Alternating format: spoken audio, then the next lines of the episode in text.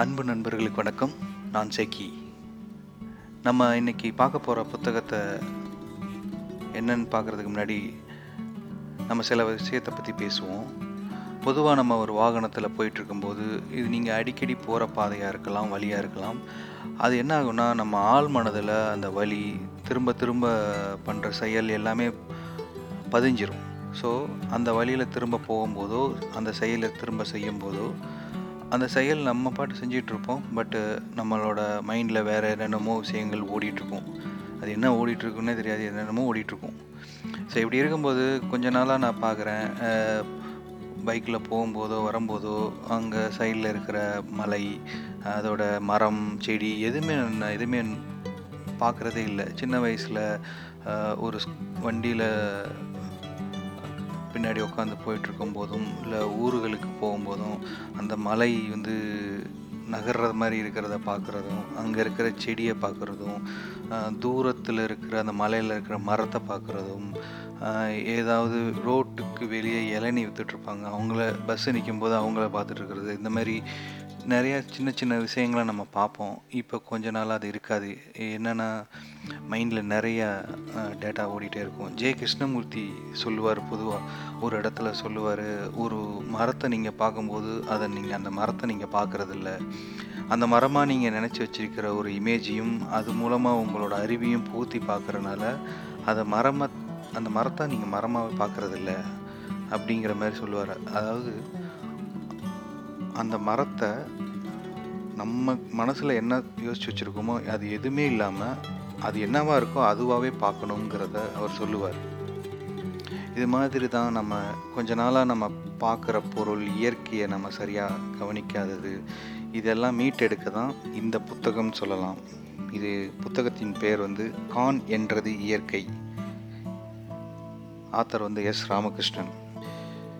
எனக்கு எஸ் ராமகிருஷ்ணன் அவர்கிட்ட எனக்கு ரொம்ப பிடிச்ச ரைட்டிங்கில் எனக்கு ரொம்ப பிடிச்ச விஷயம் என்னென்னா அவரோட கட்டுரைகள் எனக்கு ரொம்ப பிடிக்கும். அதில் வந்து நம்ம அன்றாட பார்த்துருப்போம் சில விஷயங்களை. அந்த கோணத்தில் நம்மளும் யோசிச்சிருப்போம். ஆனால் அதை நம்ம அதை நான் அதை வந்து நம்ம நமக்கு வந்து புரிஞ்சிருக்கிறாரு. இதை வந்து கரெக்டாக அவர் வெளிப்படுத்துவார்.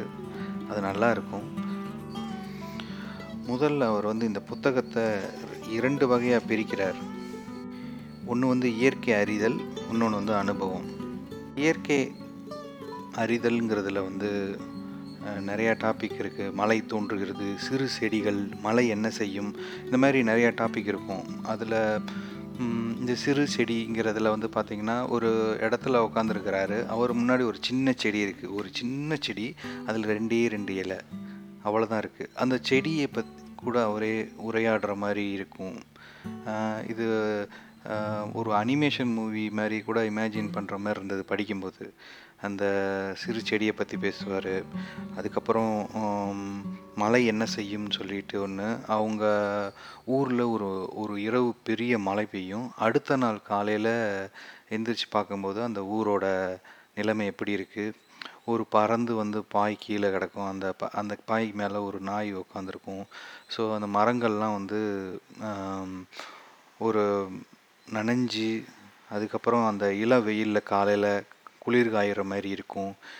இதெல்லாம் நம்ம அன்றாட பார்த்துருப்போம். ஆனால் இவரோட ஊமைகள் பார்க்கும்போது ரொம்ப ஃப்ரெஷ்ஷாகவும் கண்ணுக்கு முன்னாடி அந்த காட்சிகள் ஓடும். இதுக்கப்புறம் பசித்த மலைங்கிறது வந்து அவர் ஒரு ஆர்டிக்கல் எழுதியிருக்கிறாரு. அதில் வந்து அவர் மேன்ஷன் லைஃப்பை பற்றியும் அங்கே வந்து ஒரு நாள் பயங்கரமான மலை அந்த மலையில் நனைஞ்சிட்டே போய் எப்படி சாப்பிட்டுட்டு திரும்ப வராருங்கிறது தான். அதுக்கப்புறம் கால்களால் சிந்திக்கிறேங்கிறது வந்து ஒரு ஆர்டிக்கல் இதில் வந்து பாத யாத்திரை நடந்து போகிறது மூலமாக மனம் என்ன மாதிரி இருக்கும் இதை பற்றிலாம் அது விரிவாக சொல்லியிருக்கிறார். இதில் வந்து ஒருத்தரோட அறிமுகத்தை கொடுத்துருக்கிறார். யாருன்னா இயற்கையியலாளர் தோராங்கிறவரை பற்றி அவர் எழுதின வால்டன்கிற ஒரு புக்கை பற்றியும் அவர் போட்டிருக்கிறாரு. இந்த மாதிரி எழுத்தாளர்கள் இந்த மாதிரி மற்றொரு எழுத்தாளர்களையோ மற்றொரு அறிஞர்களையோ வந்து குறிப்பிடும்போது அதை அது ஒரு அறிமுகமாக எனக்கு படுது.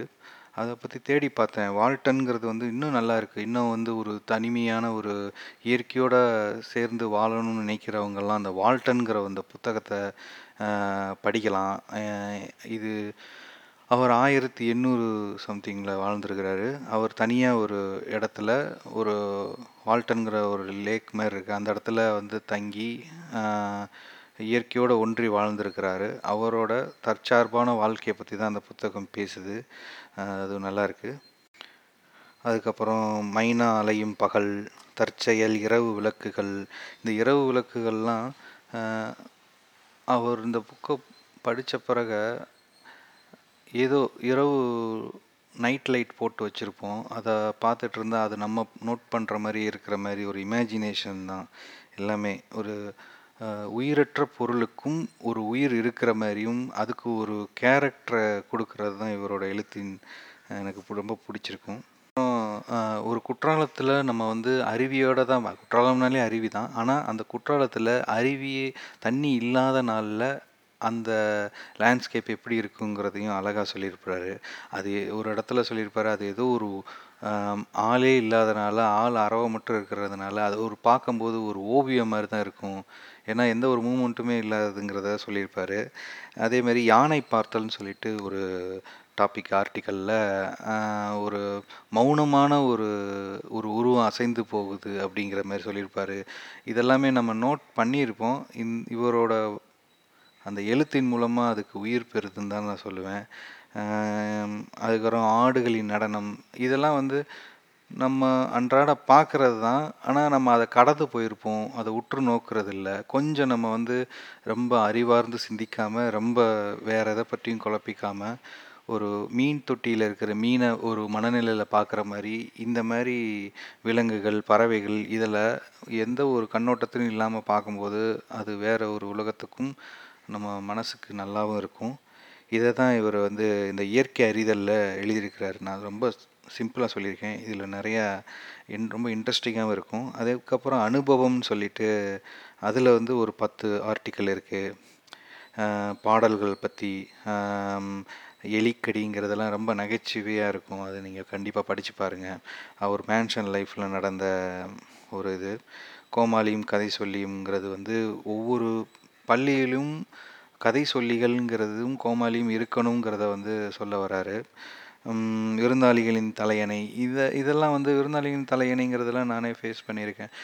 ஏன்னா ஒரு வீட்டுக்கு கெஸ்ட் வருவாங்க. போர்வை தலைகாணிலாம் கம்மியாக இருக்கும். ஸோ குழந்தைகளோட தலையணையை எடுத்து கொடுத்துருவாங்க. குழந்தைக்கு வேறு ஏதாவது ரெடி ரெடி பண்ணி கொடுத்துருவாங்க. ஆனால் அந்த குழந்தைகளுக்கு ஏக்கமாக இருக்கும். என்னோட தலையணை அங்கே போயிடுச்சேன்னு சொல்லிட்டு. அந்த மாதிரி சின்ன சின்ன விஷயங்களை வந்து அழகாக ரொம்ப ரசிக்கிற மாதிரி இருக்கும் இந்த கட்டுரைகள். கண்டிப்பாக எல்லாரும் படிங்க. யார் யார் இயற்கையை இந்த அவசர உலகத்தில் இந்த டிஜிட்டல் உலகத்தில் நிறைய டேட்டாக்களை மண்டையில் வச்சுட்டு எதை ஃபில்டர் பண்ணி பார்க்கணுன்னு தெரியாமல் முழிச்சிட்ருக்கிற டைமில் இந்த புத்தகம் ரொம்ப முக்கியமான புத்தகம். இதை படிச்சுட்டு சில இடங்களில் கொஞ்சம் நின்று இயற்கையை நிதானமாக பார்த்துட்டு எந்த ஒரு அவசரமும் இல்லாமல் நம்ம அடுத்த கட்ட நகர்வுக்கு போகலாம். மேலும் இன்னொரு நல்ல ஒரு புத்தகத்தின் மூலமாக நான் நம்ம சந்திப்போம். இந்த புத்தகம் வந்து தேசாந்திரி பதிப்பகத்தில் தான் வந்தது. இது நான் புக்ஸ் எக்ஸிபிஷனில் வாங்கினேன். கான் என்றது இயற்கை. எஸ். ராமகிருஷ்ணன். கண்டிப்பாக எல்லாரும் வாங்கி படிங்க. நன்றி வணக்கம்.